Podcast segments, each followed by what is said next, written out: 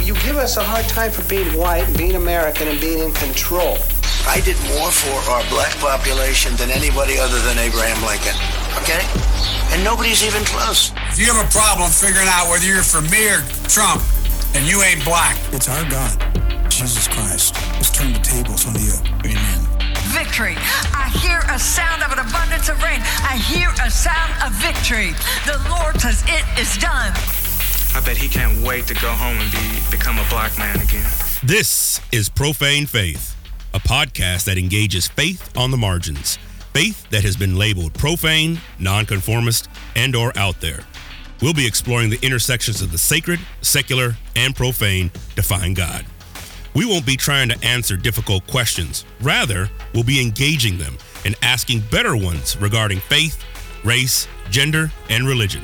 I'm your host, Daniel White Hodge.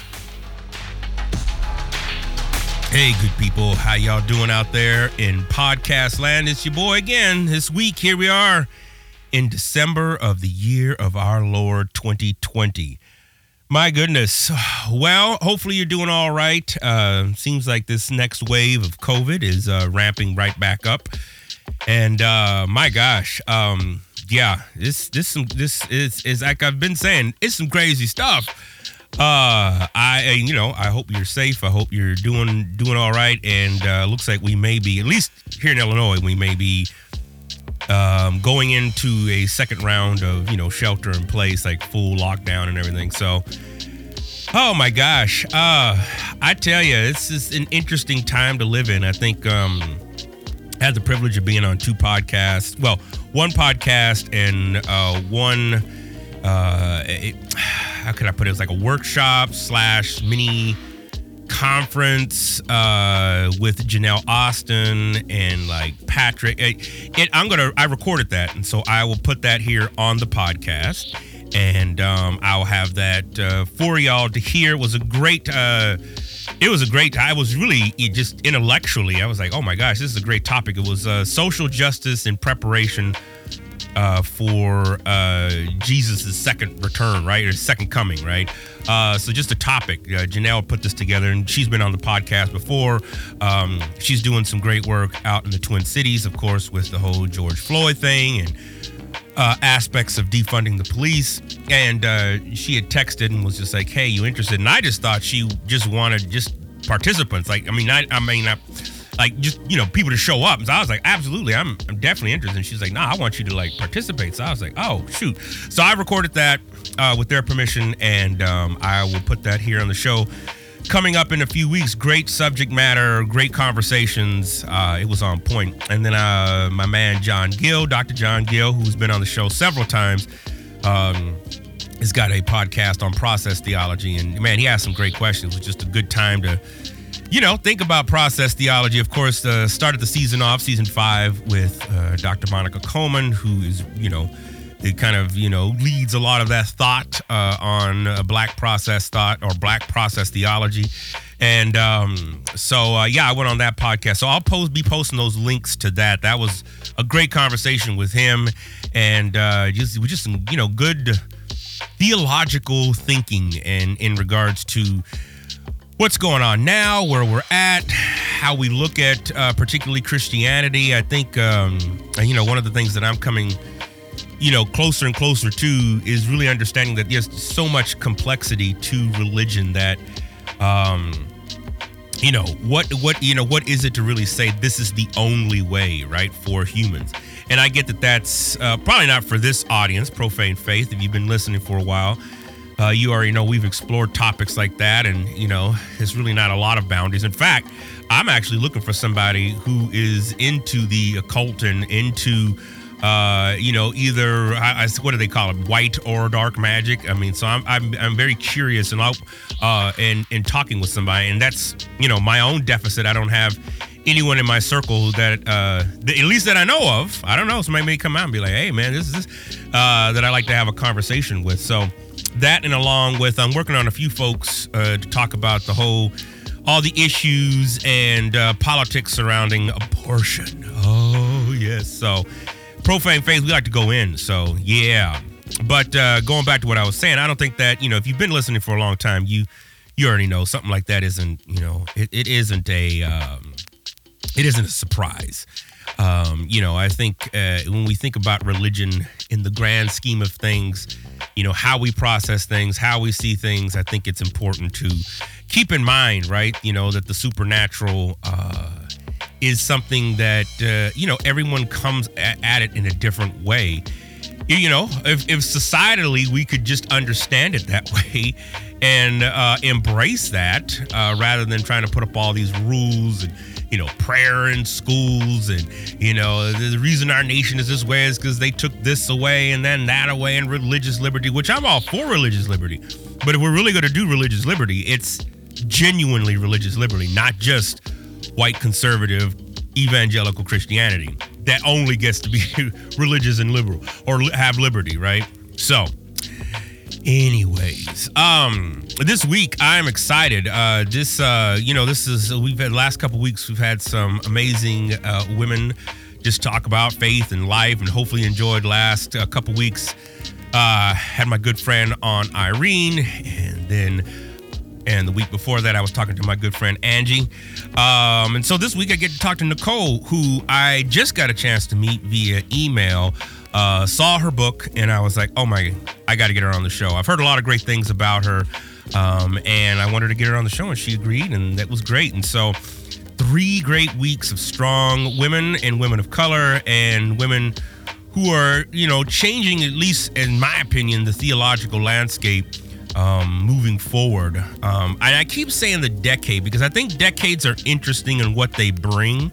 Uh, at least as a researcher, right? I am always fascinated to to see just in 10 years what what changes and especially you know when you think about census taking uh, how those markers change uh, belief systems uh, how we look at technology, the relationship of technology, all those things I think speak to just where we're at um, and where we're going.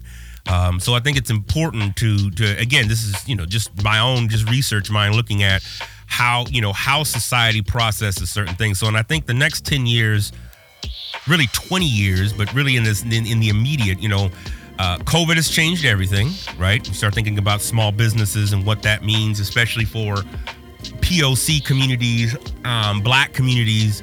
Uh, what does it mean that you know Amazon is so big?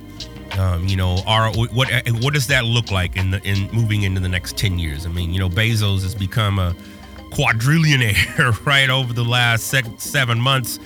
Um, and you know, it's at the the reality of it is is that you know not to sound all Marxist and everything, but the people who are working, right, uh, the people who actually do the work for that company, you know, we've we've seen right the, the essential workers don't get paid all that. we've seen right during this this pandemic that you know rules can change things that we thought were in place you know can move be moved around we found that we can also reduce carbon emissions. we can reduce pollution. Um, so there's a lot of different things that I think this pandemic brought up in regards of what we can do, but what we refuse to do. It always, you know, it what what I come back to is that at the end of the day, yes, there are laws, there are rules, but these are all things that we commit. We're not a part of any galactic society rules that were decided before. There, these are things that we as humans on this planet decide to do and we're kind of a scary bunch. I mean, if, if I was an alien looking out, I'd be like, man, just and and rightfully so in some cases, right? When you think about people who've been oppressed, you think about you know the distrust of blacks towards whites, of Native Americans towards you know our indigenous brothers and sisters and fam that um, you know have been ill treated and killed off. I mean, so there is some legitimate distrust. I always just think, man, we we make some of these rules, and we can you begin to see just the social constructs being able to meld and change. People who say, "Oh, that, we can never do that." Well, now we're doing it, and so COVID has proven a lot of that stuff now, and it's fascinating to look at. You know, especially as it pertains to, of course, religion, faith, how those things intersect uh, with race, gender, socioeconomics. Uh, I feel like we're headed towards a society that is a subscription-based society.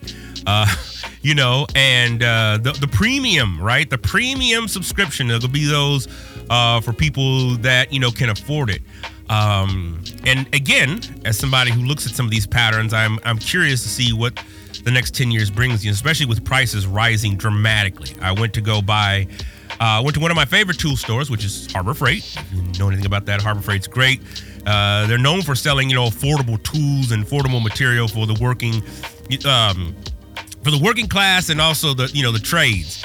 Um, and you know, I went in to go buy some gloves the other day, and you know, I'm thinking six, seven bucks at most, right? It's just some disposable gloves, dude. These things was almost thirty dollars. I was like, wait a minute, wait a minute, just time out. Thirty dollars for gloves. Oh man. So it you know, and, and I think about that as there's a sign up at, you know, in here in Illinois we have to pay tolls and stuff. And so, you know, there's tollways and stuff, and there's a new sign up at all the tollways. You know, it's January 1st, these things are going up. So I just keep thinking, like, man, even with increases in minimum wage, even with these different increases, the way we're headed is that the very elite, right, are controlling things and, and, and have all the access to stuff.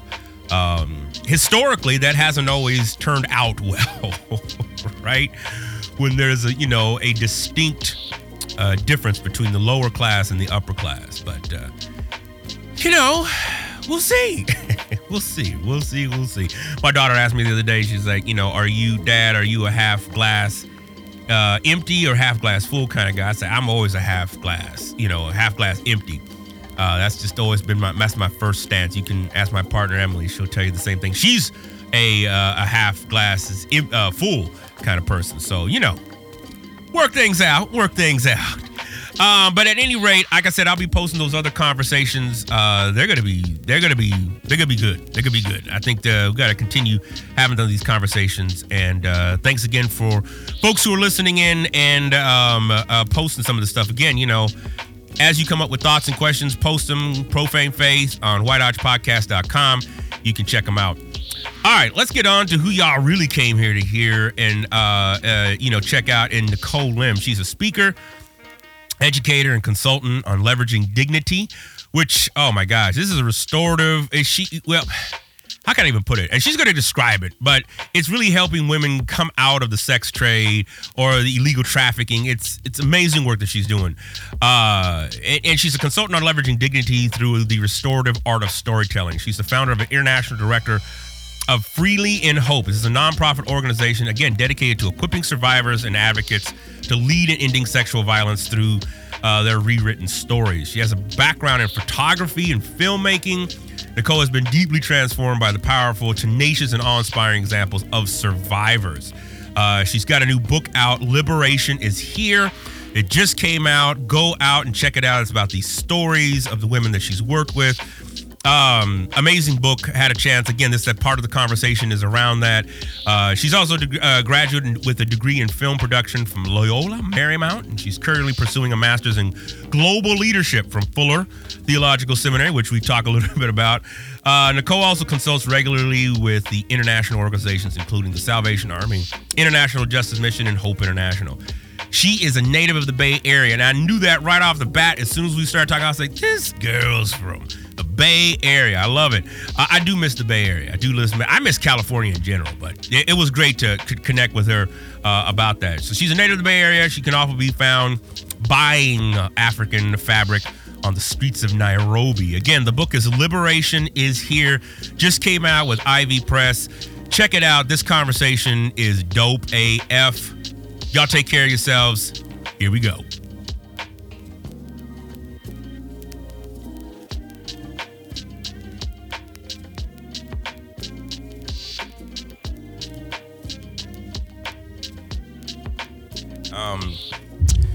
Nicole, welcome to Profane Faith. It's great to have you.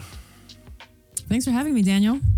Um, share with the audience a little bit. Um, you know, I, I ask everyone the initial question: What's been happening from birth to now? How did you end up to where you're at right now? Oh man! So uh, from birth to now, what I think is all of the ancestral lineage of hard ethic, um, hard work ethic, um, passion and love for the community and desire to see a better world is what has translated into who I am today. Um, I think a lot of my cultural upbringing, together with the diversity of cultures I've experienced in my work as an international photographer, has also helped to expand my worldview. That has led me to what I do today. And um, my work now with survivors of sexual violence in Kenya and Zambia continually, day by day, expands my understanding of who God is and my role in this big, big and terrible, but also beautiful world. And um, I'm always trying to learn how else do I contribute with that same amount of work ethic, passion, and love.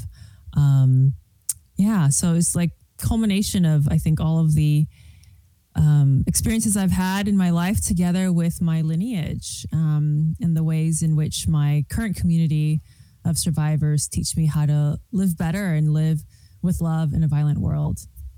How I'm curious because you have a lot of good irons in the fire. Um, how did you get into photography? And did you know were you- were you uh, a descendant of the film era, or did you hop right into digital?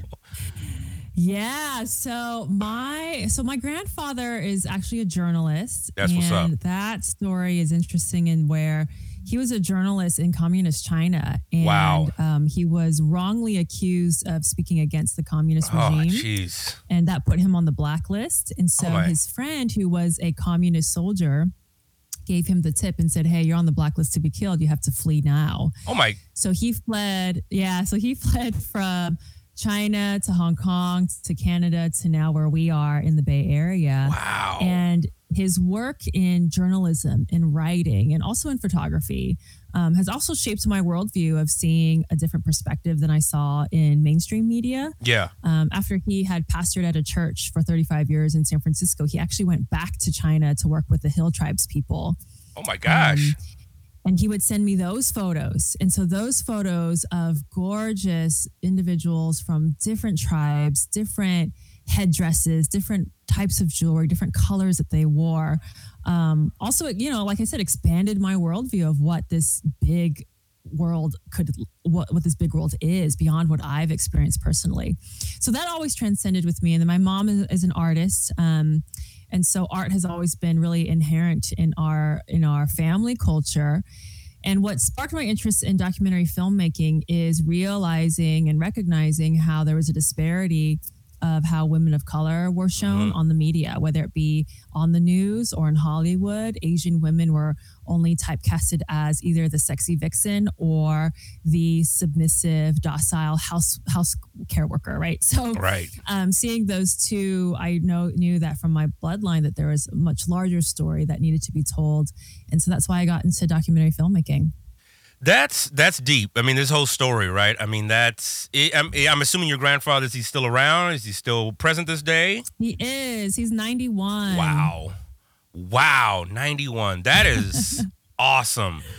Um, I hope to have that kind of longevity uh, in life and to see some of those things. Um, and okay, so with that, what?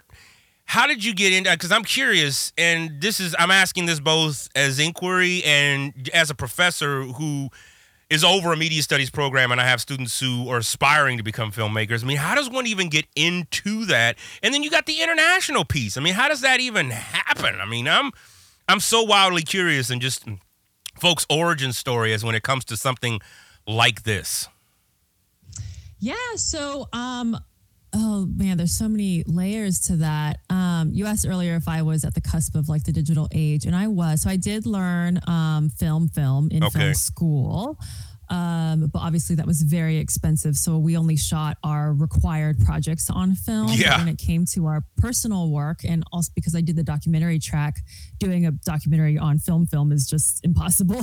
Yeah. So, um, because digital photography was just at the start there, digital filmmaking was really the beginning. Um, I was able to shoot my senior thesis in digital, and um, that that was like right when the um, digital SLRs came out. Mm. So I was able to travel compactly with a smaller camera, which really helped um, in going to the places that I needed to go for my thesis. I did my thesis in Kenya because Wow. we had some mutual friends there that were pastors there. I'm from the Salvation Army denomination That's what's which is another story. Yeah, okay. Yeah, All so right. With that denomination, we have international relationships with people all around the globe, which was really cool because anywhere I could want to go in the world, we have a friend of a friend of a friend. Yeah. um, who could host me. And so in Kenya, we had really good friends who were um, the leaders there, and I told them I want to make a film on women who have overcome obstacles and are helping their communities. Who do you know? And imme- immediately, um, our friend sent us back these beautiful stories of stories that I've never heard before, and I'm like why have I never heard stories like this before mm. of, of, incredible resilience and strength and power, even in the midst of suffering? And so that's why I went to Kenya to do that film um, for my senior thesis. Um, I had also been doing films for my denomination um, in church. You know, church is the best place to get practicing, you know, in, in anything. Truth. That's the and, truth. Uh, yeah. And so I had ample platform to make films for anything I wanted to um, at church, which was really helpful to start my career and then that expanded uh, since I had background w- working with the Salvation Army internationally. I did also did some work in Skid Row um, and in the Tenderloin with the Salvation Army. Yeah. I was able to use that as reference for other international agencies, and so my r- work grew from working internationally with the Salvation Army to working with other international agencies um, and doing documentary filmmaking, which continued to expand my worldview um, and to expand my my desire to tell a different story. Yeah. That that's fascinating. I love that. That is that is that's good stuff. So speaking of faith, because I'll come back to some of the one of those questions. But uh, speaking of faith, I mean, how does how has that informed your life? How has that you know guided you? Was there an aha moment for you at some point where you were just like, yes, you know, uh, you know, as the evangelicals say, was were you ever saved? I mean, how has that developed? For you. I'm, I'm curious, and I'm definitely going to be leading up to your book. But this, I'd love, I want to, I want to hear what you got to say with this. Yeah, I'll answer that. I guess prior to some of the things of my book. Um, I think there are multiple savings that happen in in our life of faith. I don't think there's one moment where we're saved and sanctified. I think it's a growth of saving and being saved from our ego, from pride, from um, from the things that we know it to be. And as our worldview expands, we realize, oh my God, this this world is so much more than than our limited mindset and that's actually what we're being saved from actually is our limitations that we put on ourselves because we think we're always right um, so I think for me, uh, how how my first journey began is um, well, I grew up in the church, and so doing church work was mm. always um, you know, part of our life and our culture. Um, considering my grandfather was a minister and my parents are very involved in the church. Growing up, um, you know, we did all the right things. I did all the things. I like led Bible studies for children when I was a child myself, and so I knew how to do that.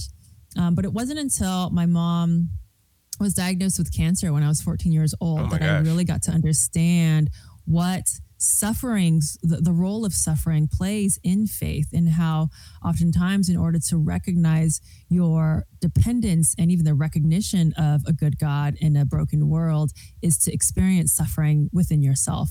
Um, and so that first experience of suffering as a 14 year old, where I, you know, almost lost the person that I loved most dear, mm-hmm. where I realized I was holding on to a lot of anger and resentment that kept me from living a full and complete life. Hmm. Um, and just realizing um, how um, in in bad things happening, there is still so much goodness to look forward to, right? It's like the usually the um, the common uh, tension for people is like, why do bad things happen to good people? And so, in wrestling with that as a 14 year old and, and almost uh, losing my mom to cancer, it was a huge turning point for me because I had to really recognize the suffering so that I could find transformation within myself and to allow my anger to manifest in ways beyond resentment. Um, and so that's where I, I learned that anger was actually a force of of recognizing my love for people and for the world. The reason why there was anger is because I knew that there was a lot that was not right within the world, um, and that's why I became angry. And so, finding um, finding love uh, and and growing in love is what my faith journey started as, if learning how to love, in even in the midst of a broken world. Wow. That's um that's deep. That's deep. And so all right. So you grew up in the church. I like that. And what uh you got you have a, a, a huge, right? This event, this this you know, this faith event. How have you sustained faith in this era that we find ourselves in? And when I say this era, I really mean right the the shifting of of culture societal strains, you know, as we moved into the 21st century, right? I mean, I think about, you know, 9 11 and how that reshaped so much of where we're at now, uh, how we look at life, how we look at quote unquote terrorists, those people who are evil, right? How we justify certain acts of violence. Um, 2008, you have, you know, the first black president elected, you know, which pushes in, you know, kind of our first, what I would call our first, you know, openly white president, you know, in Donald Trump, you know, and then you have 80 plus percent of white evangelicals voting, right? And, and, and like, I'll explain, like, for me, so much of my work was around white evangelicalism, trying to talk about race, trying to talk about intercultural. So to f- see that for me was just like, oh, I've been wasting my time. Um, but I'm curious, how do you sustain faith in in this in this very questionable era that we that we live in, where where we don't even have a a, a basis for truth. We don't even have a a, a, a hmm. common ground for facts. Right? If you say, "Well, no, this is what I believe is fact. This is science," somebody will quickly come. No, nope, nope. The Earth is flat, scientifically proven. Well, what do you mean? No, no, the Earth is round. Nope. So I'm curious. Like, what say you? Yeah, this is definitely a very discombobulating time that can either lead us toward um, ignorance Mm-hmm. or it could force us to push into the suffering. What I've learned in my work, so in continuing that story from experiencing the suffering of um, my mother's cancer and learning to love in a violent world, that's what uh, well, that's what I began to learn as I started doing more international work as a photographer. Is I was I would travel to all these different countries, go in and out of homes, go in and out of places, go in and out of stories, hearing the worst of the worst. And as I started to hear more stories of issues of sexual violence, that's when I felt I've heard it all. Hmm. and the worst the worst thing I think in the world is is a violation, sex, sexual violation of a woman's body, Yeah. especially at the hands of religiosity, Yeah. patriarchy, which we hear a lot of that of as well. And um, in hearing those really difficult stories full of suffering, of course, there is the choice where I could be like, okay, I want to be ignorant to these stories and just do my job, capture the story and leave. Or I could choose to push into that suffering to reimagine what could come out of it. What good, what beauty, what uh, surprisingly transformative moment might come out of this suffering. Mm-hmm.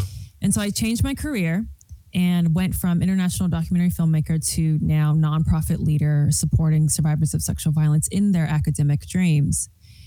And what I found is that survivors of sexual violence are, without a doubt, the most courageous, the most resilient, the most powerful because they hold on to hope.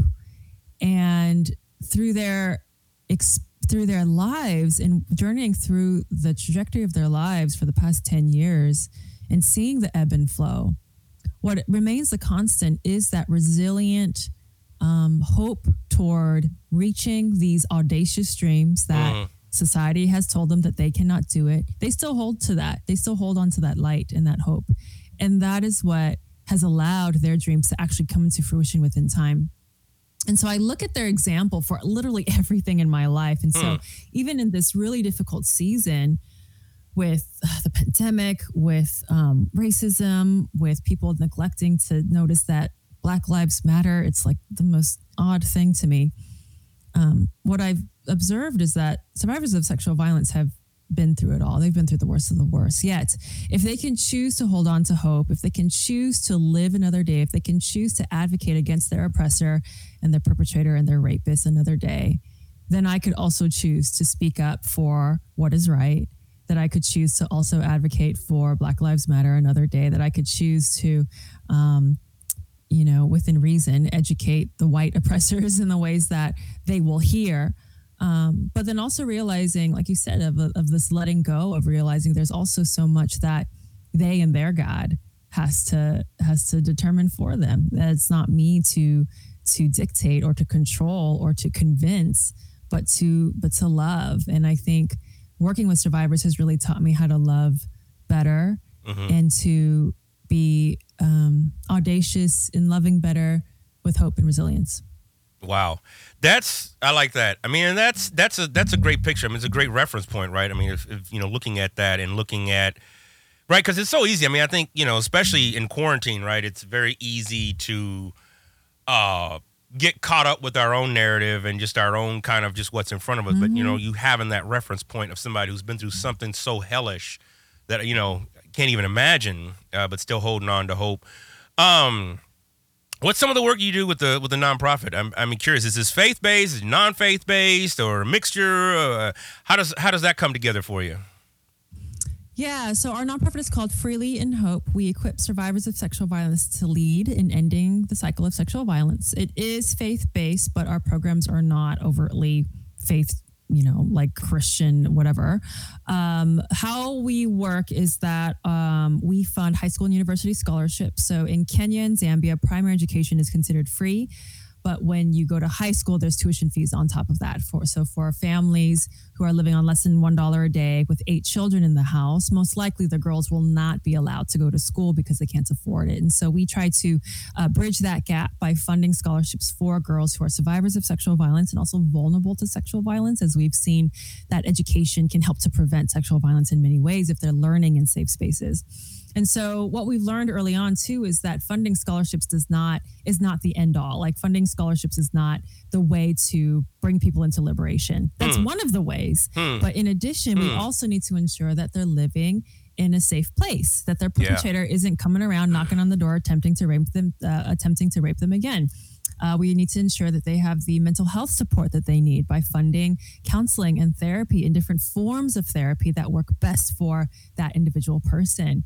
Uh, we also fund healthcare as sexual violence has a lot of other, a slew of other issues that usually arise. Um, both immediately after the, the incident and also later on. And so, healthcare, long term healthcare is essential as well for ensuring they have everything that they need to thrive academically. And so, in providing all of those things, we also have noticed that when they when survivors are have the opportunity to go to school and they have the resources that they need to live and work and study in a safe place then their autonomy comes back their dreams come back and they realize that they can do something with their education. And many of these girls want to use their education for the sake of someone else helping others and helping their community thrive and, and also be released from poverty so that no other girl will have to go through the same violence that they endured. And so, this big picture thinking of what I've seen of survivors in Kenya and Zambia is what really challenged me to switch careers and to dedicate my life to ensuring that their dreams are funded because it's so much bigger than what my initial dream was for myself. Yeah. Um, and with that uh, big dream, uh, we feel that they're the best ones to lead us into that dream. And so we teach them different leadership development programs. We teach them public speaking, program design. Uh, we teach them basic Wow. counseling and trauma healing to ensure that when they go out into the community, they're the ones that are fully equipped, fully empowered with the resources and knowledges, knowledge and tools that they need uh, to to lead in the spaces that they uh, will lead best in because they came from those exact same spaces they practice their leadership skills through what we call storytelling platforms. And Mm. that's where they go into the community to teach and speak on sexual violence prevention. Our alumni and our, and our scholars have designed brilliant programs. One of our alumni started a program called Malkia, which is Swahili for queen. And she goes into certain slums. We work in the Sinai slum right now and teaches women in prostitution that they have the option to say no and that they can find other ways of livelihood. And she trains them on those ways of livelihood. It's a two year long program. Now, you can't bring a woman out of prostitution overnight. And a lot of programs fail to realize the long term investment and relationships that it takes to build trust within this demographic that have been violently wounded so many times before. And so that program reaches out to now 20 women in teaching them on entrepreneurship, on parenting, on um, sexual and reproductive health, on even personal autonomy and decision making so that they can choose do I want to say yes to this client tonight or do I want to say no? And how do I start saying no more frequently so I can actually live into the vocation that I desire for myself? Yes. giving women an option and a choice is, is one of the primary uh, components of that program.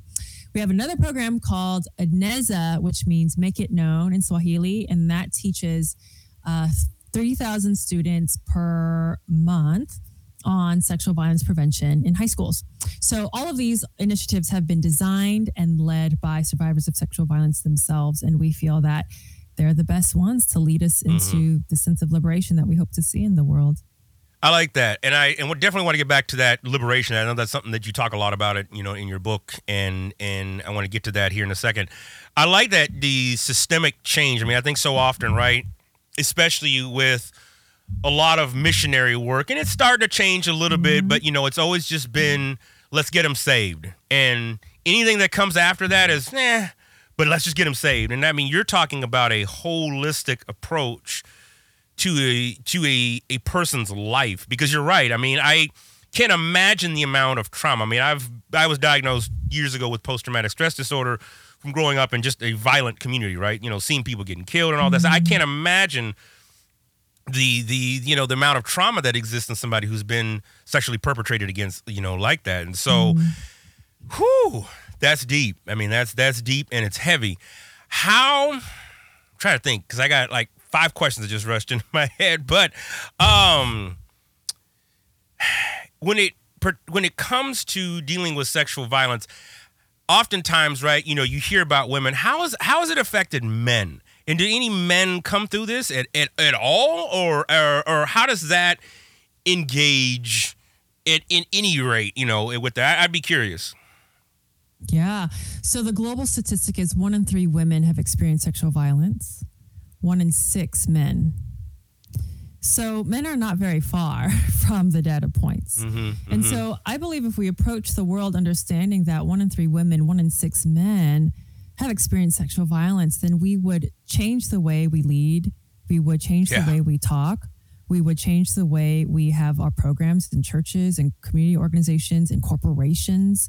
It would really change our perspective. Yet people don't want to acknowledge that this is a problem. Yeah. And because they don't acknowledge that it's a problem, it will continue the cycle. Now, there there are studies on young boys that have been sexually violated that that violence sometimes is re-perpetuated because they're trying to reclaim their power and their sense of what Yeah. they consider manhood Yeah. considering they thought it was taken away from them because of the violence now that those studies um, can can speak for itself and i think different people will will say different things about what that means but what i believe is yes i believe that's true because people who've experienced brokenness will not know how to repair that brokenness and sometimes they do so in violent ways hurt people hurt people right and so in that way if we see it more as a spiritual moral issue um, i think we can start and, and actually not as a taboo Yeah. issue any longer right we can start mending a lot of this brokenness that stays silent especially in the church it stays so silent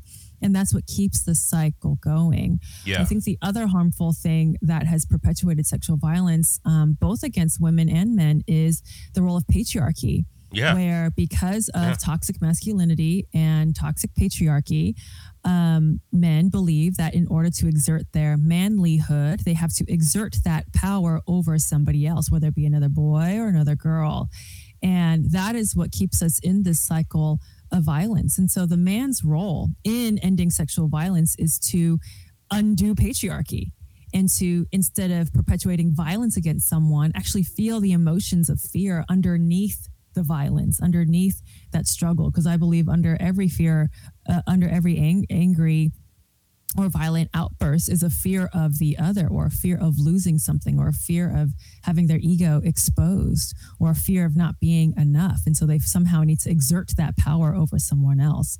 And so that needs to be taught in more circles especially in men spe- male specific circles. We look at churches and we see how many women's groups there are about women live into your destiny Yeah. believe in yourself Yeah. Who's telling us not to believe in ourselves it's the men right so Right, yeah. men need to have their own little Bible study and say, okay, how can we undo the violence of patriarchy that is not only causing violence against women, but it's calling causing violence against men who are unable to live into their full expression of who they're meant to be Mm-hmm. because society has told them that they need to be something else.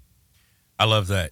I love that because uh, it's something that I know as someone like myself who identifies, you know, as a cis male and having grown up and around it, even though I was raised by two women and brought up and seen, you know, all the things they had to go through and struggle with, there's still that line of toxic masculinity. I always call myself I'm a recovering sexist, and and and, and I I have to place myself in that because it is an ideology that goes much deeper and i think you know particularly for men and i always this is what i always tell my students like whatever conversation we're having on race and equity and equality you can you in in in some cases especially here in the us you can subtract almost a century and that's pretty much where we're at with our conversations around gender um, around sexuality and especially women who are in control of their own sexuality, right? I mean, I think about, mm-hmm. you know, I do a lot of work on hip hop and stuff. And so, you know, looking at somebody like Cardi B,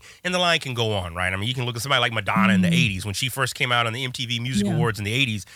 People done lost their shit, right? It was people was like, oh my gosh, and she's this and then that, and oh my gosh. Meanwhile, you have heavy metal bands that are coming out, and you got you know half scantily dressed women parading all over them, and everybody's saying, "Yeah, yeah, that's awesome! I want to be a rock and roll star." Mm-hmm. So that double negative, right, gets embedded um, into our you know our media media psyche, right? And so these are some of the questions I mm-hmm. have asked myself along with my students. Like, what are some of the messages you receive when it comes to mm-hmm. who prepares the you know the, the meal? You know, what what do you see in commercials? What do you see in television sitcoms? You know, even person of color sit- sitcoms. I'm not even you know you don't even have to go white. I mean, who is the person, right, who runs that? And what are those roles? How have you navigated some of those things in the church as a woman? As uh, uh, an, an ethnic minority woman, how have you had some of those conversations? And then, second, the second part of that, because I know organizations like this, it's it's great and sexy when they're on the when we're at the galas and getting all the money and stuff like that. But when the rubber meets the road, I found that funding starts to get real tight when because people's right people's sexuality and stuff. You know, you got to start calling out the patriarchy, right? It's mm-hmm. like when you start talking about hey that mm-hmm. locker room talk, bruh. That's exactly you can't you you got to change that. Call it out. So how have you navigated those areas and and how's that then in turn connected back with funding? That's an excellent question, and I'm still trying to figure that out myself. Um, Yeah. So I I was very lucky growing up. Growing up in the Salvation Army denom- denomination, we do ordain women. Okay. So I was able to grow up seeing my auntie, uh, who pastored our church as a woman, That's great. uh, preach on Sunday. So I saw that, and it was the norm, right? It wasn't until I got out of my church and started fundraising in other churches that I realized, oh, wait, other churches don't let women speak in public. Like I, I was, I was baffled. So in entering in those spaces, that's when I would see little subtle things like, oh yeah, you can speak to the women's Bible study. hmm I'm like, okay, I will, but can I also speak to the church because I got a message to share? Right, no, right. You can only speak to the right. So that's when I started realizing, oh, not everyone believes that I, as a woman, can be at the pulpit, and so I had to um, kind of not adjust, but just understand that because I didn't Yeah. understand that previously. What I have found, I will say, in the past 10 years that I've been doing this, is that partnering with churches um, has been a struggle. I don't know what it is. And that's why, like, this is a really great question that I've been wrestling with myself because I don't know if it's because of the content of what we talk about. I don't know if people want to see issues of sexual violence as a human trafficking issue, not mm-hmm. a patriarchy issue. And that's the thing. A lot of people deem us as an anti trafficking organization because they can't. They cannot fathom the trafficking thing. Well, people, while people are like stolen and Right, moved, not right. realizing that same movement is happening locally Yeah. like they're just misinformed. So that that um I guess extravagant movement um, where these evil people over there, those pimps, Mhm. are doing Yeah. this very evil work. Yeah. They don't talk about the Johns because those are the Johns Right. that are sitting in your pulpit putting tithes and offering in Okay. church. All right. So Come on. this is what we talk about: issues of sexual violence is trafficking, is um is uh sexual violence in terms of not allowing women to preach in the church is in condemning women um, in the church for dressing a certain way. We've even seen stories of women um, in prostitution coming have forced to come up in front of the church to apologize for being in prostitution. Um, in issues where uncles pastors fathers are raping their children. We've seen all of that and religious leaders are are kind of untouchable and so because you cannot tell the, the religious leader what to do or how Right. to behave. Right. They are the many gods that then dictate how their churches run, which is Yeah. actually continuing to violate and to oppress women and girls in the church.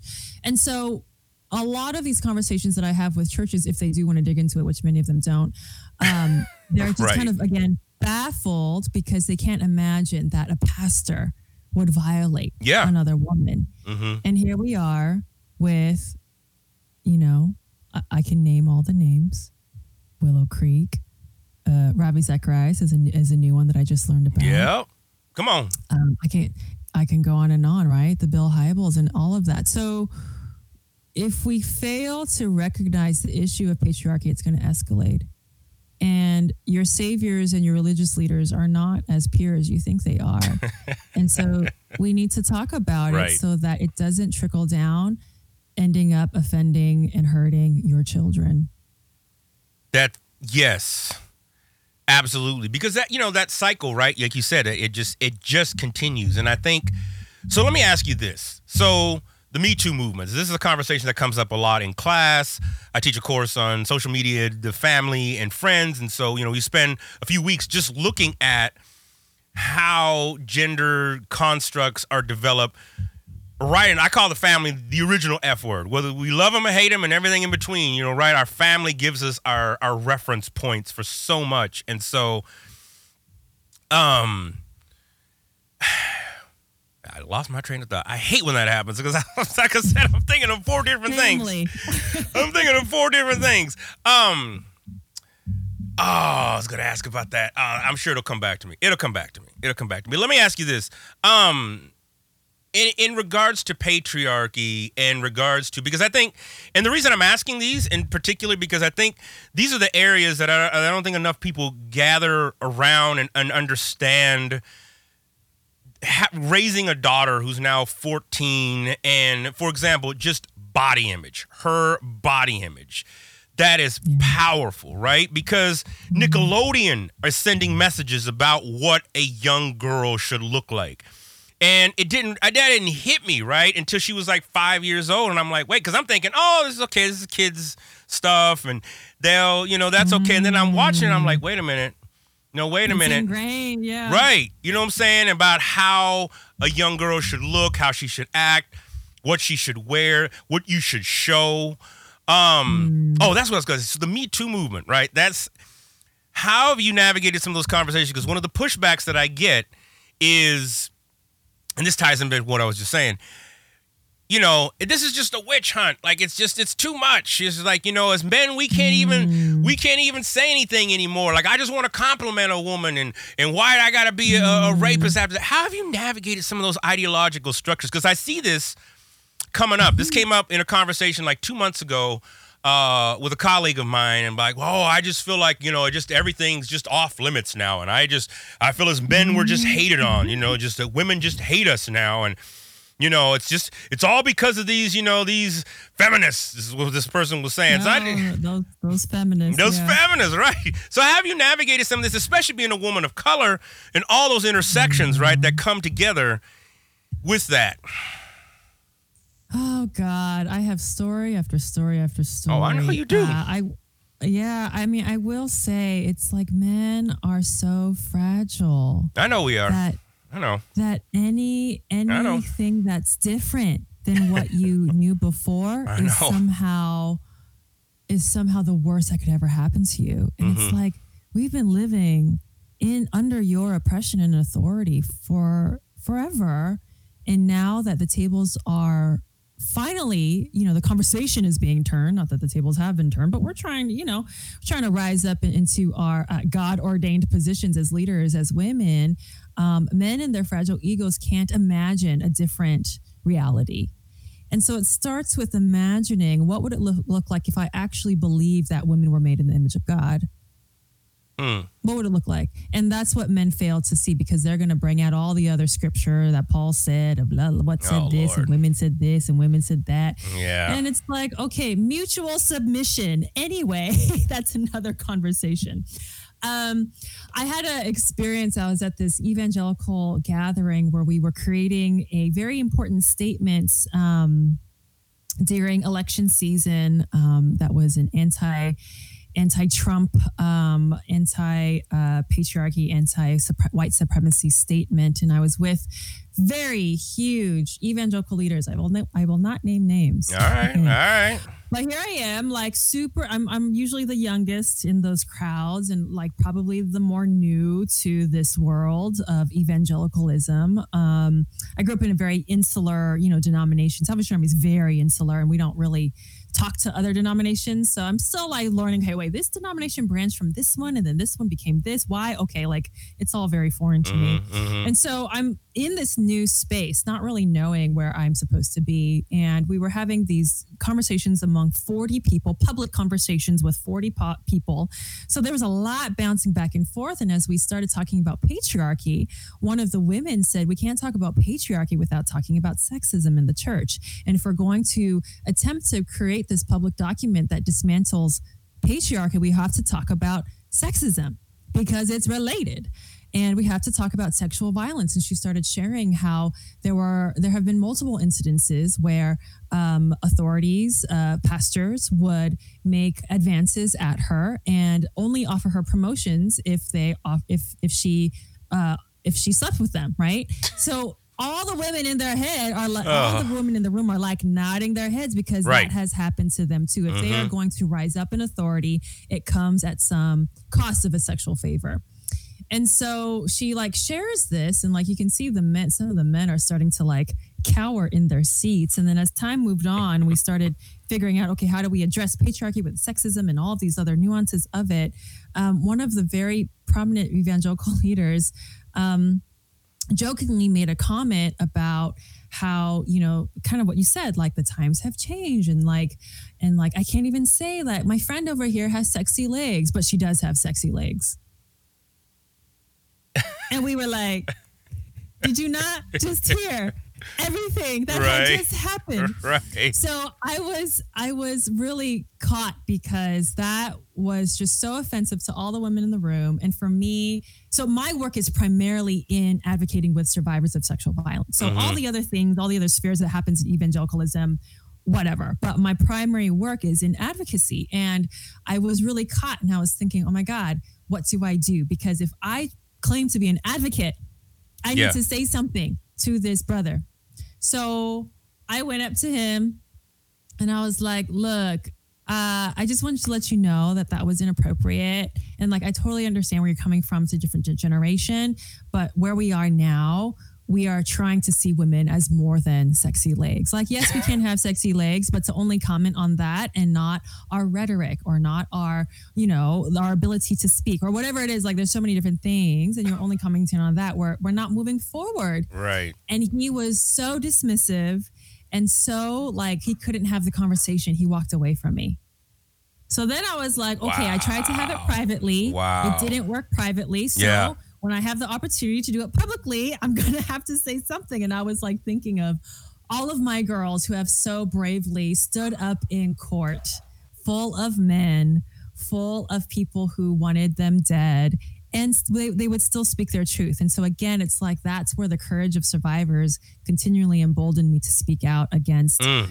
all these little injustices because if if they can choose to stand up in court i can choose to speak out against this man and uh, even at the expense of you know having endorsements in the future or having speaking opportunities in the future it's like Yeah. i need to know I, I need to do what's right because if you don't want to have me because you're afraid of what i'm going to say then it's not the right fit That's yeah, Nicole. You said you you you said a mouthful on that. I mean, I think that that I mean, it's okay. Okay, so this is this is right. This is where the rubber meets the road because a lot of us who and I and you know I have a job, a full time paycheck coming in, but working for a nonprofit Christian environment doesn't necessarily yield the type of income that could help afford a mortgage and all the other things, right, that go with that.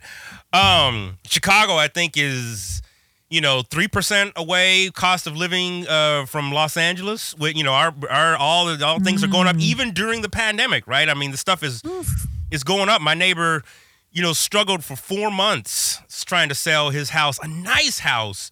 Um, but you know, it was like four hundred eighty thousand dollars. I was like, wait a minute, four hundred eighty thousand dollars.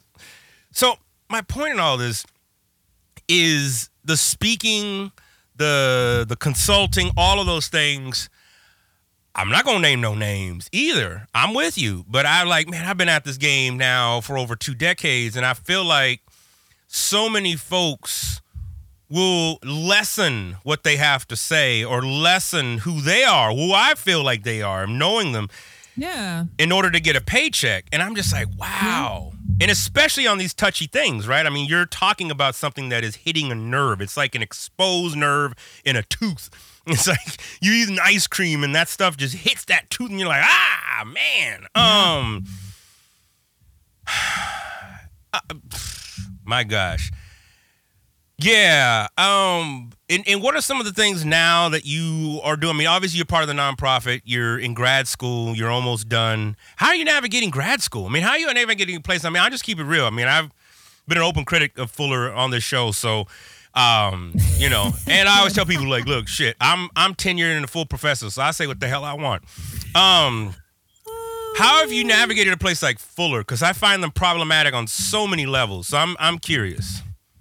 Oh God, I hope that my words will not be used against me because I am finishing my final two courses. Okay, all right, all right. I, As my mama says, get the degree and run. But I know, I know. because I, I've I've spoken openly with them about these things, and it's like, hello. Anyway, it's like when institutions, any institution, it could be your church, it could be Yeah. your corporation, whatever. When institutions say that they they um, value and affirm diversity, but only in words and not actually in action. I'm always like, okay, well, I don't feel affirmed and valued. So let me tell you so that you can stay true to your word. I want to believe you that when you say that, Right. you actually mean Right. that you want to value and affirm diversity. Okay. So I will keep you accountable to ensure that you do because I believe you. Now, maybe that's me being very naive, but at the same time, if you say it, I'm gonna believe you until you until you prove me otherwise. So at Fuller and, and a lot of these other institutions, where when they say these things, I move forward as my full self, as if you're going to believe me because you said that you want to, right? So at Fuller, I have had multiple conversations with multiple deans, multiple professors on the um oh god how do i even like put this all summarize summarize but on, on the the the blatant white supremacy and patriarchy Yeah. inherent in the system whether it be from the books we're reading to the way our classes are structured to the way that uh, the teachers speak to students of color and women I called all those things out, and I and very respectfully was like, "Look, when this happened, I felt that it was inappropriate." There was a there was a time in one of our classes where we were talking, where we're, well, we were studying um, Soong-Chan Rah's book and talking about yeah the issue of diversity of just being getting all these diverse people together, but still who holds the uh, who holds the, the rule book is the the white man, right? Yeah. So we were talking about those things, and as one of the students who is a white man was talking about it, he he was chuckling, he was laughing, he was belittling the content of the conversation. And he said, Well, I know this is all really heavy right now, so we're just going to take a fun break and play a game in the middle of his presentation. And we played a game in the middle of his presentation.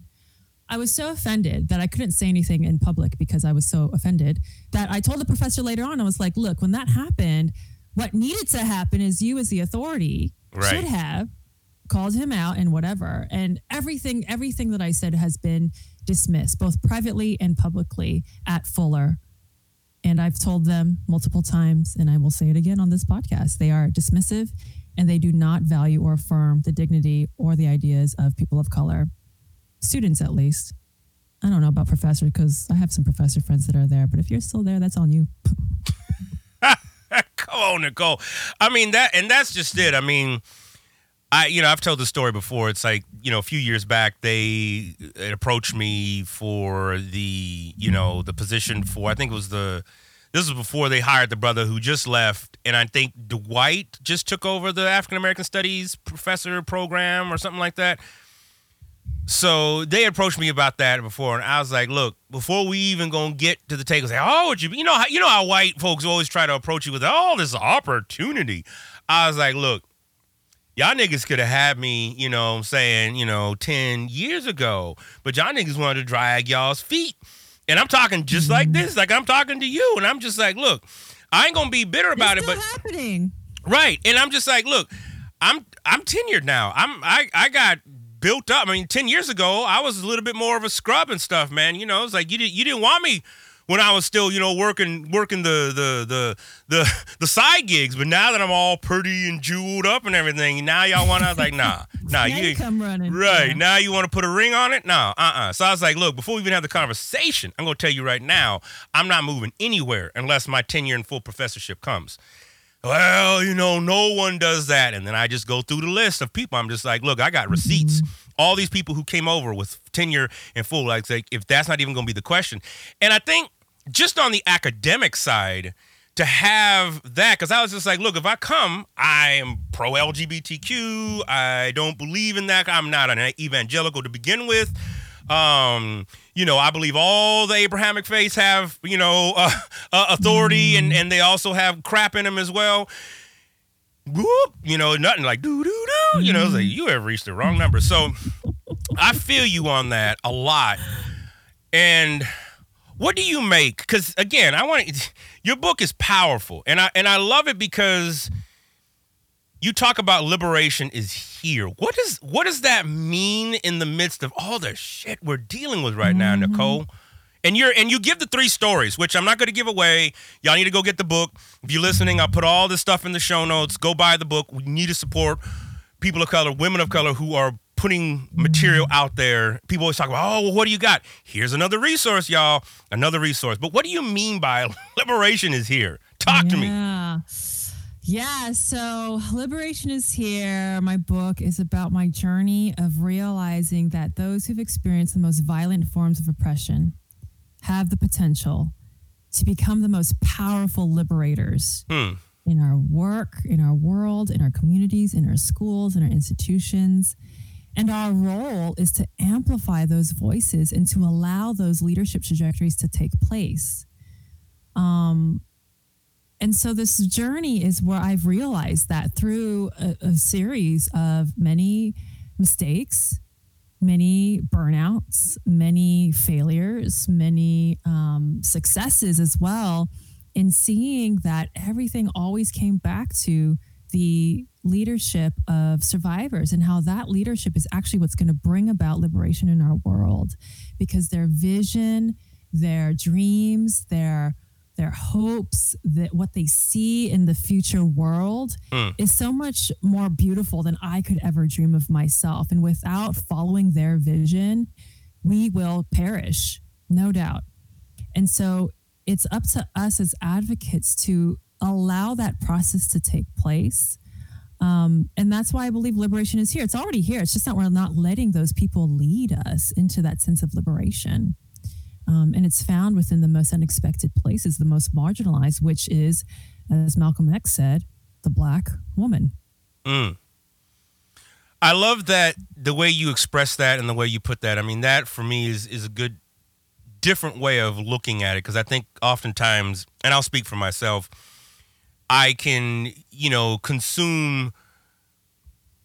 Right, the same way that we consume everything else, right? In in, in Western society, it's like we want to see results right away. It's like, okay, I did these three things. I want to be able to see some tangible, qualitative, quantitative metric that this is changing. Mm-hmm. But you're talking about the intangible. You're talking about the the the, the the mm-hmm. greater. You just said it right. You was like, you know, you can't change somebody who's been a part of sexual violence like overnight. I mean, that's just not going to happen. And you've obviously been able to tell these stories and, and talk about that. So I mean, that, that definitely gives a good sense of what hope can look like in the midst of a lot of shit. Um, and that's that's powerful. And again, I don't want to give away the premise of the book. How how how what what I, I can imagine just by what we've been talking about is what prompted you. But what was the genesis behind this book? Because I know as an author myself, there's always a story behind every book. And why IVP? Yeah, good question. Um, when I first started my career in in nonprofit work, um, again because I was a documentary filmmaker, I didn't know anything. I don't know how to fundraise. I didn't know how to speak in public. I didn't know how to talk to churches. Like I didn't know any of it. I was 20 years old as well, fresh out of college, trying to figure out my own personal life together with Absolutely. the lives of the survivors that I was serving. And so I found myself on the public platform speaking and preaching a lot because that's how, you know, we got the word out to fundraise for the work that we were doing. And at different conferences that I would speak at, different publishers would come up to me and say, you know, would you want to publish? Because we need more authors of color because they needed more authors of color. I don't think they really cared about my story because they would also try to like kind of push and say, like, tell the story this way. Have you heard of these books? And most of the books that they would reference would be like Kisses from Katie, which is a very missionary, you know, mindset, uh, go, white girl going into Uganda and adopting all Yeah. these babies, Yeah. which is beautiful, but that is not my experience.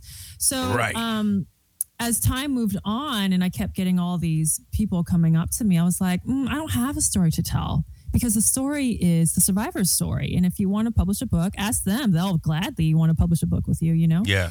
And um, coming into, you know, our 10th year, this is our 10th year. So coming into like our eighth year, um, a lot of my girls were reminding me, like, hey, you're the one getting all the speaking opportunities. You're the one getting all these podcast Mm. interviews. You're the one preaching on public platforms. How will you use your platform and Wow. your voice and your experience on behalf of us? Even more so. And this is why your story now needs to be told in context of ours. And they were the ones pushing me to write this book because I Wow. had never before told my story in the process of their story, right? Yeah. And as I started writing, I started to see how hard it was to even recognize what my story was. Mm-hmm. And without recognizing my own story, I think I I wouldn't have as much um, understanding in terms of how my story aligns with theirs in many ways. Um, in many ways, we are different, but I believe if we only focus on the differences, where I'm not a survivor of rape, where I'm Chinese American and they're African, um, I grew up in the suburbs and they grew up in the slums. You know, like all these differences. If we keep focusing on those differences, then we fail to recognize what brings us together in our common humanity. And that shared suffering is what can move us forward into liberation. And so, my recognition of that is what they were telling me. You need to tell that journey and that trajectory, just as you've helped us tell our story. What is yours? And I'm like, uh, let me get back to you on that. So the book is my story of um, recognizing that people in oppression have the potential to become the most powerful liberators. And it's in told in context of the stories of those three women where I recognize it through their story and how their stories, in their telling me their stories, that's where I realized that I was being liberated in the process. Um, and so I was beginning to find my own sense of transformation, even as I was working so hard to allow them to transform their lives. Wow. Th- I- I- see, this is this is great. This is a beautiful thing. I like this. This is this is a good breakdown. I mean, because you're right. I mean, you know, once you start putting pen to paper, I guess in our case, I, well, I'll, sp- again, I'll speak for myself. I'm not sure what you did, but I typed mine on a laptop rather than actually mm-hmm. writing everything out. You know what I'm saying? But it does it. You you know, you ask the question. Well, I asked the question. It's like, man, what what am I going to say? For 200 pages, what am I going to say? and that's going to make sense. And it does. It does challenges. I mm-hmm. like that too. I mean, that's that's come up numerous times. Like you said, the people that you're working with who say, you know, you're you're the kind of the face of this. It's like, what are you? How are you going to handle this? And that, for me at least, well. yes, exactly. And it's a lot. I feel like it's a lot of responsibility. Um, mm-hmm. Cornel West. It is, and and mm-hmm. No, go ahead. Yeah, I think also that responsibility is what made me shy away from doing it as Yeah. well because um, there there are many ways that this has been done wrong. Yeah. with a foreigner coming into it's always Africa, some developing land of Africa, uh, the, the the country Africa. Yeah. uh, some foreigner would come in and try to change and modify and bring good and i i am that right i am the foreigner coming into kenya and zambia yet i wanted my perspective to be different than what other um, mainstream evangelical white missionaries are telling because it I feel like it is different, right? And I know that my community experiences as di- experiences it as different. However, articulating that was the challenge because easily someone can be like, "Oh, someone working in Africa, very cool," you know, and immediately it becomes, "Wow, it's so great to see the work that you're doing." And I'm like, "Did you read my book? Because it's not even about me. Yes, the book is about me, but it's about how Yeah. the the most violent, uh, the, those who've experienced oppression, can be the liberators, and they are the ones that have saved me from my ego. And if we could all be saved from our ego, I think that's how we're going to build a better world that collaborates in tandem with survivors and the marginalized and the oppressed. That's that's exactly exactly. I love this. This is a great perspective, Nikole. I um I've thoroughly enjoyed this. Um uh, yeah. I again, I have so many more questions, but I know our time is nigh. I don't want to keep you. I know you you're moving and grooving, and you got those two classes to finish. So, uh, you know, you, you get to get those. I'm trying. I'm struggling out here. I hear that. Um, Let me graduate, Fuller. That's right. That's right. Give me my paper. Give me my paper. My paper. I'm paying my school fees begrudgingly, but oh I'm paying. man. Oh oh gosh. Yes that after I, I got through with my PhD and it was like a couple years out, and I and then I started realizing how much Fuller didn't do for my own professional development. I actually went Hey. back and sat down with the dean and was just and just for like an hour and just ranted. I was like, "What the hell? I paid five thousand dollars a class plus books oh, no. and." Oh no. Anyways, um, It's busy work, y'all. Yeah, it's busy work, y'all. If you're looking at Fuller, talk to us first because Yes. uh, mhm. yes, they they make you busy. They just make you push papers around and they they make you busy. I didn't even have a thesis. Imagine. wow, You probably had to because in your doctorates, yeah, the Masters in Global Leadership program does not require a thesis. I had to ask for one in my program because I knew I wanted to go on and get a PhD. So I was like, I, I, I- I literally had to ask for one. Okay, then if I get my PhD later, I have to do that anyway. You already got the What I book. mean, I didn't know. You got the book. You got the book. You you hooked up. Uh, I'll co-sign on it. Um, what is uh? So two things. What is what is what is driving you and giving you hope right now in the next decade? And and and I'll, I'll preface it this way. Um, I know we're just met. I I I think a lot about. So I keep a, a strong pulse on astronomy and astrophysics and like the James Webb telescope that's that's up that's supposed to detect life on on other planets and whatnot and blah blah blah right? So they're saying you know by the mid 20 by 2024 they want to put boots on the moon again and by 2028 2030 we want to go to Mars which I've long held that uh, you know there were ancient civilizations on those those places. That's for another podcast uh, and I'll cite my references for that. Um Teach me. but but what do you see in these next 10 years people are saying you know the pandemic has rechanged everything uh, what is giving you hope uh, moving forward and uh, where can people find you when they want to give you that honorarium for a hundred thousand Yeah. I, I will receive it with open arms. there you go Oh man, what what gives me hope is the the vision of the survivors in my community. Like I said, through their vision, we will be able to be liberated. We will be able to thrive, and without that, we will perish. And I believe that wholeheartedly. That if we can really see a collaboration of people banding together to support this vision of survivors of ending sexual violence in the world, that's where our world can become more whole and more beautiful. And I think even as much as like all my conversation is very specific to issues of sexual violence, I think that translates to everything, right? Like the sexism issue, the racial discrimination issue, like seeing each other as humans, as individuals worthy to be cared for and loved in ways that um, uplift them in their authority and leadership. That's where we can really see all of us come together as in our common humanity to to thrive. And my hope is that this pandemic has really exposed how our ego gets in this gets in the way of human flourishing. Uh, not wearing a mask simply, right? is because we are selfish and we are thinking about our own breathing yeah rather than the breathing of someone else that might be immunocompromised. Um, and so, if we can start practicing now in this pandemic to really sit still and discern what is it that God is telling me in these moments of silence and stillness and solitude?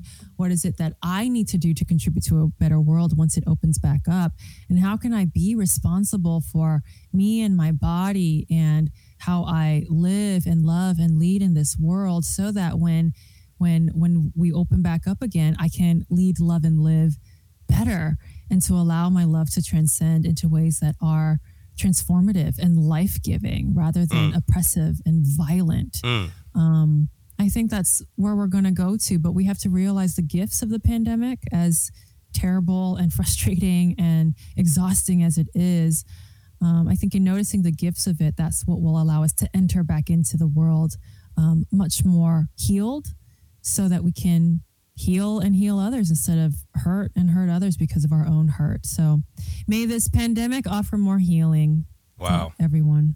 I like that. That's good. I'll take it. I can always take more healing. Where can folks find you? Like if they you know want to bring you out and then you know all that all that good stuff. Yeah, well, I'm doing all the virtual events now. So holler at your girl. Um, I have a whole studio set up, so I'll up? make sure that it looks and sounds nice. Um, yeah, you can hit me up uh, through Instagram, Nikole N I K O L E underscore Lim. Um, email Nikole N I K O L E at freelyinhope.org. And you can support our work at Freely in Hope by visiting our website and becoming a Hope Circle member, which is our monthly givers program that literally encircles our scholars with the support that they need to thrive. Everything from tuition fees to tutoring to healthcare to mental health support to safe housing, all of those elements support our scholars so that they can truly find healing within themselves and Yeah. thrive in their academics and become the leaders that we know they could be and liberate our world. And so I hope that you'll be a part of that trajectory by visiting freelyinhope.org. That's what's up. That is what's up. And again, if you're listening, no matter what you're doing, whitehodgepodcast.com, Profane Faith. I'll put all these in the show notes. You can go there, click, and it'll take you right there, especially when it comes to monetary support. I always recommend that and and and try to push that for folks. Um, last question. Next Tuesday, who's going is Civil War number two going to begin? What, what what we got? What we go? What's going down? Oh, I don't want to think about it. I'm, I'm honestly so. I've been off the news. My mom's like super avid Oh, on news. God bless she's you. really concerned. Yeah, so she updates me because I can't watch it myself. No, it's yeah, much it is. for me to handle. I just hope whatever the outcome, we will not hurt each other more than we already have. Yeah, that's a good point. Yes, I'll take that. Because either way, right? Either way, folks are going to be angry. Yes. Yes. Absolutely. No matter what, somebody's walking away extremely angry. Folks will be angry. So do not let your anger inflict violence on someone else. Let it be to educate and empower and spur more movements toward justice. Yes. Um, but don't don't bring violence on someone else as much as you can. Yes, I like that. Yes. I like that. I'm Nicole. speaking to myself. That's why I said it. No, that's good. I'm, I'm I'm speaking it to myself as well. I'm just like, okay, it's, this is yeah, cuz some days, woo, lord. Mm, Some days, yeah, some days I just want to shake somebody. Everyone who's not wearing a mask, I just want to go up to them and shake them and slap them and then slap a mask on them. My daughter is always every time we go out, she's counting like, "Dad, there was like 15 people in there that weren't wearing masks." Like, "I know. I know. I know." And- Or they're wearing them around their chin, which is I'm just like, "Come on, No, really?" It's like that is not attractive. Put it on a Right, face. right. Oh gosh, Nikole, thank you so much for taking the time out and just having a great conversation uh, today on the show. Thank you so much for having me. I look forward to more conversations on this. Absolutely, we're gonna get you back for sure. We're gonna get you back. We just scratched the surface.